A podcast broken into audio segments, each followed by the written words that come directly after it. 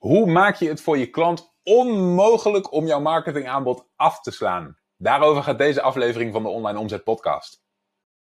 Dus je bent ondernemer en je ziet de enorme kansen die het internet biedt om je bedrijf te laten groeien. Maar hoe grijp je deze kansen? Wat moet jij doen om in de online wereld je bereik, impact en je resultaten te laten groeien? Mijn naam is Michiel Kremers en in deze podcast neem ik je mee achter de schermen in een modern, hardgroeiend online bedrijf en ontdek jij het antwoord op de vraag: hoe worden kleine ondernemers groot? Hallo, mijn naam is Michiel Kremers. Welkom bij een nieuwe aflevering van de Online Omzet Podcast. Zoals je misschien weet, is er heel erg veel informatie over verkopen te vinden op het internet. Maar bijna al die informatie gaat over het beïnvloeden van de mening van je potentiële klant. Maar wat nu als ik je vertelde dat het helemaal niet de mening van je klant is die uiteindelijk bijdraagt aan de keuze om klant bij je te worden, aan de keuze om een transactie bij je te doen en je te betalen voor de waarde die je aanbiedt. Daarover wil ik het heel graag met je gaan hebben in deze aflevering. Ik heb daar een tijdje geleden een video over opgenomen en dat is werkelijk een van mijn beste video's geworden. Ik denk dat dit concept bij maar heel weinig mensen echt bekend is en echt duidelijk in hun hoofd zit. Dus laten we snel samen gaan kijken, want ik denk dat je er heel erg mee geholpen bent. Wat je hier ziet is mijn, uh, mijn, mijn nieuwste kunstwerk, mijn kunstwerk van de week. En zo, nou zou die goed genoeg zichtbaar moeten zijn. En daar zijn een aantal dingen gaande die ik, uh, die ik graag wil toelichten vandaag. En dat begint allemaal hier beneden. Oké, want je ziet hier een soort, nou ja, oh, eh, vergeef me mijn, uh, mijn, mijn, geweldige kunstenaarschap. Maar wat je hier ziet is een, een situatie op de zeebodem. Oké, we, gaan, we verplaatsen ons eventjes miljoenen jaren terug in de tijd naar het begin van al het leven. Oké, toen was het natuurlijk uh, beperkt tot zeeleven, daar zijn we allemaal begonnen. En hier zit een, een soort zeeworm. Oké, die steekt zijn kop boven die zeebodem uit. En dit representeert een situatie in de natuur. Namelijk, een bepaalde levensvorm heeft zich ontwikkeld, in dit geval die worm. Oké, en die worm die bevat een DNA-profiel, wat eruit ziet zoals het eruit ziet, omdat het ervoor gezorgd heeft dat, de, dat zijn voorouders overleefd hebben. Oké, dat is natuurlijk, natuurlijke selectie. Hè? En daar weten we waarschijnlijk allemaal zo de basis wel van, van de middelbare school.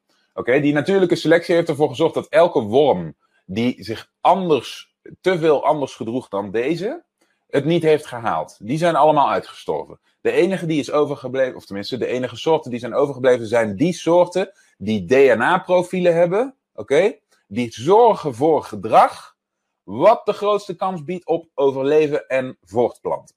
Oké, nou zijn er in dit, in dit plaatje zijn twee keuzes voor deze worm. Hij kan zich naar rechts bewegen of hij kan zich naar links bewegen. Oké, we hebben het hier over een levensvorm die zo eenvoudig is, zo simpel, dat er nog geen sprake is van nadenken. Oké? We hebben het over een, uh, over een paar cellen. Misschien speelt dit zich af op een micro microscopisch niveau. We hebben het over een paar uh, zenuwcellen. Je kunt het nog niet eens hersencellen noemen. Een klein clustertje met zenuwen die ervoor zorgt dat dit dier reageert op zijn omgeving. Oké? En de reacties op zijn omgeving, die het meest gunstig zijn voor zijn overleven en voortplanten, die zorgen ervoor dat hij het haalt, oké, en dat hij nageslacht voortbrengt. Oké? Dit is waar het allemaal begint. Dit is een heel belangrijk punt. Als deze worm, oké, zich nu naar rechts zou bewegen, structureel, omdat zijn DNA-profiel dat het meest logisch maakt, dat veroorzaakt, dan zit daar een vis, oké, met grote tanden, die wacht daar op hem, die eet hem op. En wat gebeurt er als dat een structureel terugkerende vorm van reageren op de omgeving is van die worm? Dan sterft deze soort worm uit.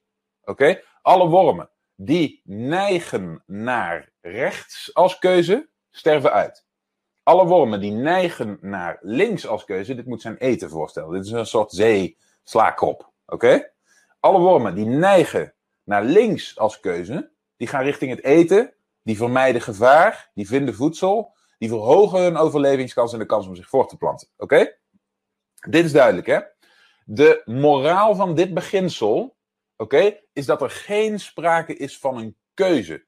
Er is geen sprake van een worm met een mening. Het is niet zo dat hij bij zichzelf denkt en zich achter zijn oren krabt en denkt: zal ik vandaag links of rechts aan? Oeh, wat is er zowel links en wat is er zowel rechts? Nee, natuurlijke selectie zorgt ervoor dat gedrag, dat reageren op zijn omgeving, oké, op een bepaalde manier gebeurt, die wel of niet gunstig is voor zijn overlevingskansen. In het geval van deze worm, als hij generatie na generatie uh, DNA-profielen beschermt en, voort, en, en, um, en over, uh, overerft, die de juiste keuzes die zijn overlevingskansen vergroten, uh, stimuleren, oké, dan, dan, dan, dan mondt zich dat uit tot een levensvorm die vandaag de dag nog steeds bestaat. Dus alles wat je om je heen ziet, oké, alle diersoorten, alle mensen, alles wat hier leeft om je heen, planten, alles wat leeft, heeft deze evolutionaire groei doorstaan. Is begonnen bij niets. We hebben allemaal dezelfde voorouder. Hè? Het begint allemaal bij dezelfde eerste bron van leven. En dat is dus door natuurlijke selectie helemaal uitgegroeid tot wat we vandaag de dag om ons heen hebben aan leven. Maar nog steeds is hierop van toepassing dat het allemaal voortkomt uit uh, reageren op je omgeving op een manier die jouw voortplanting en jouw overlevingskansen vergroten. Oké?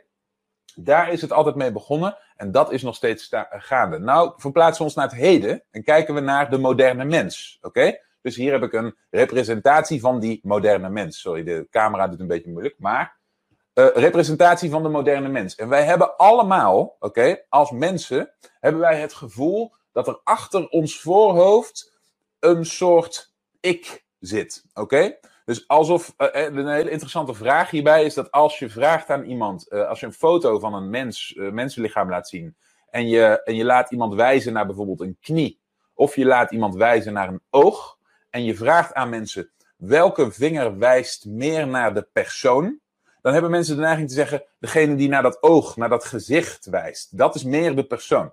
De realiteit is dat dit hele lichaam, dat hele menselijke lijf, op dezelfde manier ontwikkeld is door datzelfde proces van natuurlijke selectie. Dus dat hele systeem wat daar staat, is in zijn geheel aan het reageren op zijn omgeving op een manier die overleven en voortplanten stimuleert. Oké, Die de kans daarop het grootste maakt. Oké, Dus ook al voelen wij, doordat we een bepaalde mate van complexiteit in ons brein hebben ontwikkeld, voelen wij ons als ik, voelen wij ons bewust. Oké, er is een, um, een, een, stukje zelfbewustheid ontstaan door de, uh, door, door, de connecties van neuronen in ons brein, wat, wat boven een bepaald niveau uit is gegroeid. Waardoor die, hè, die ze noemen dat een emerging property, die derde, uh, die derde mogelijkheden van waarnemingen zijn ontstaan. Maar dat is nog steeds hetzelfde systeem. Het is eigenlijk een illusie van vrije wil.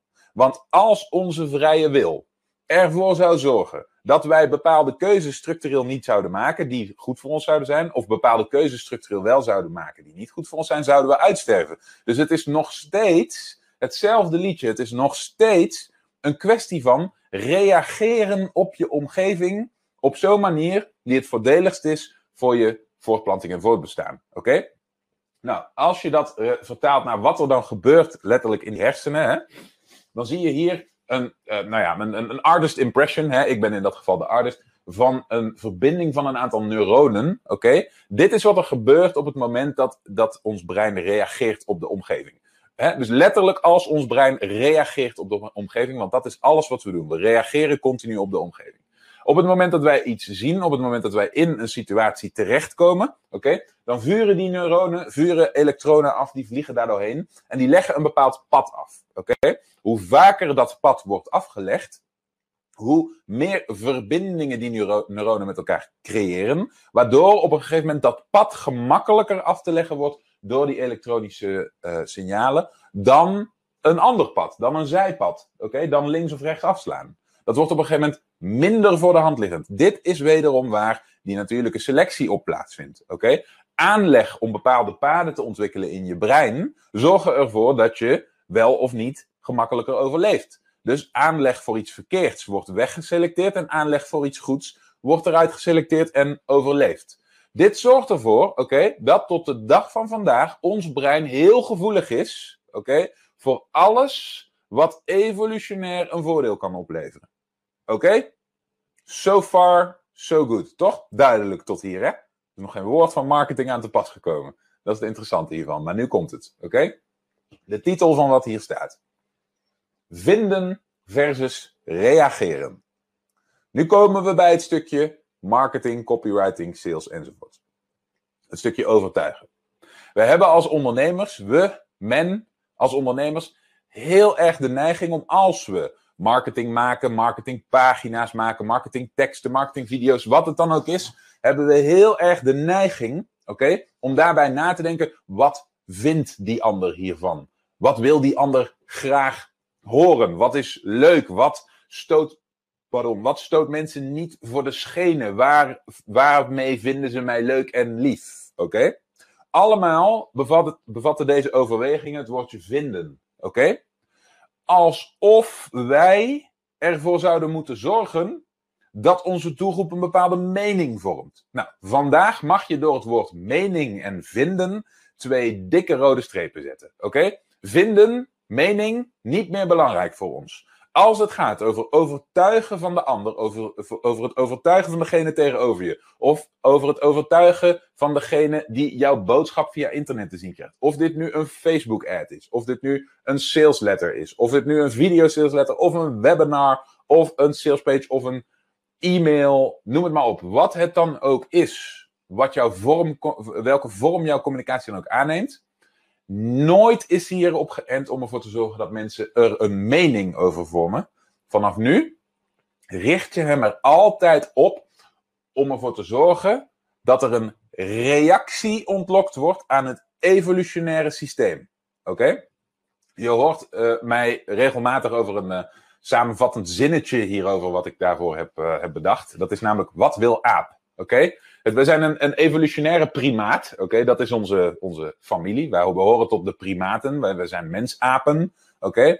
En als aap, oké, hebben we een heel eenvoudig systeem, hè, een heel eenvoudig evolutionair systeem, wat om te overleven reageert op zijn omgeving op een bepaalde manier. Als je rekening houdt met wat voor de, de, de wat simpelere aap, waar nog niet al die lagen, hè, neocortex en, eh, en, en uh, analyserend vermogen en al dat soort dingen. Als, als je dat allemaal even wegdenkt en je kijkt naar het eenvoudige dier wat we eigenlijk zijn. En je gaat dan nadenken naar, oké, wacht eventjes. Welke systemen zijn er nou eigenlijk aanwezig in ons als dier, waar we gebruik van kunnen maken? En je speelt daarop in met je marketing, dan maak je de meest krachtige marketing ooit. Oké? Dat is de moraal van dit verhaal. Dus, om een voorbeeldje te noemen, oké?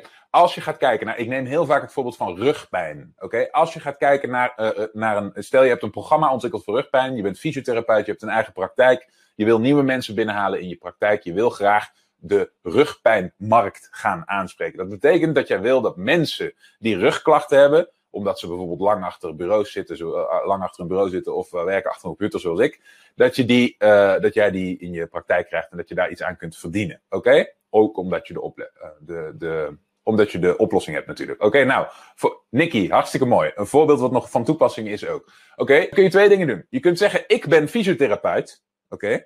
Je kunt zeggen, kijk eens, ik, oh, ik kan heel goed masseren. Oh, ik kan kraken. Oh, ik, ik ken hele goede oefeningen. Oké, dat kun je doen. Maar de vraag is dan, ben je dan aan het overtuigen en aan het proberen om ervoor te zorgen dat jouw doelgroep een leuke mening over jou krijgt? Ben je er dan voor aan het zorgen dat jouw doelgroep jou een goede fysiotherapiepraktijk vindt, dan hebben we het dan over vinden. Of heb je het dan over, ik dwing mijn doelgroep, de aap in hen, om een bepaalde keuze te maken die goed is voor hun overlevingskansen. Oké? Oftewel, laat ik mijn doelgroep reageren op hun fysieke omgeving en zorg ik dat hun overlevings- en voortplantingskansen vergroten. Dat is even heel grof vertaald, maar daar komt het op neer.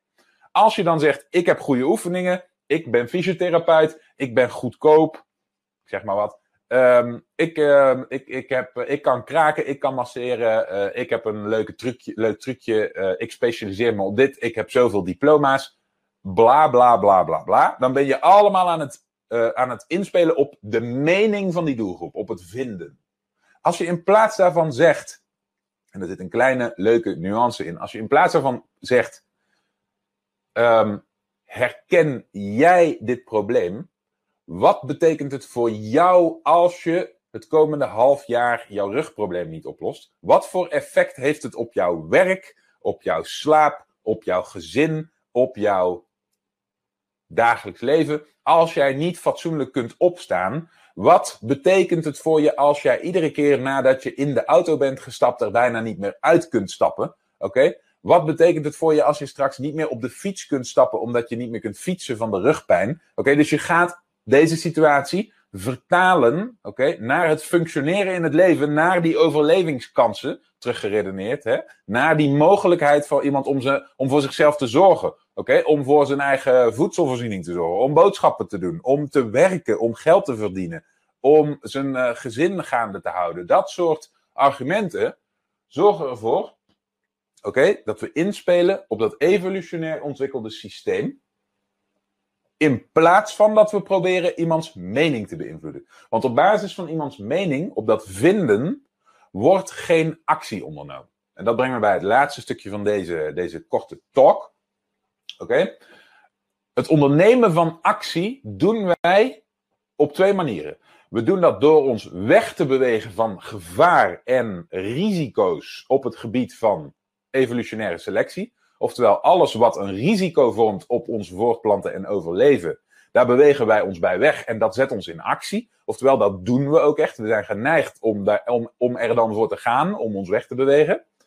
En we bewegen ons toe naar dingen die een voordeel opleveren voor het overleven en voortplanten. Voor het doorgeven van onze genen. Oké? Dat zijn de twee beweegredenen. Als je nu in dat dat ver doorgeëvalueerde apenbrein van ons gaat kijken naar hoe dat plaatsvindt, dan heb je in principe twee keuzes. Je hebt een keuze, keuze A, die, uh, die, ons, naar een, die ons naar een bepaald evolutionair doel toe beweegt, hè? bijvoorbeeld een grotere overlevingskans. En je hebt keuze B, oké, die ons naar gevaar laat toebewegen. Bijvoorbeeld iedere dag uh, te, dicht langs een, te dicht langs een spoorbaan lopen met uh, muziekdopjes in.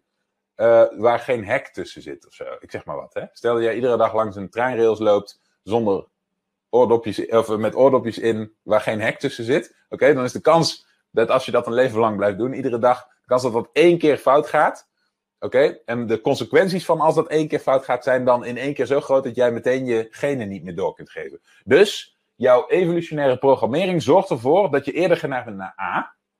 Oké? En A zet jou dan in actie. A zorgt ervoor dat je daadwerkelijk iets gaat doen. Namelijk je wegbewegen bij iets problematisch. Oké?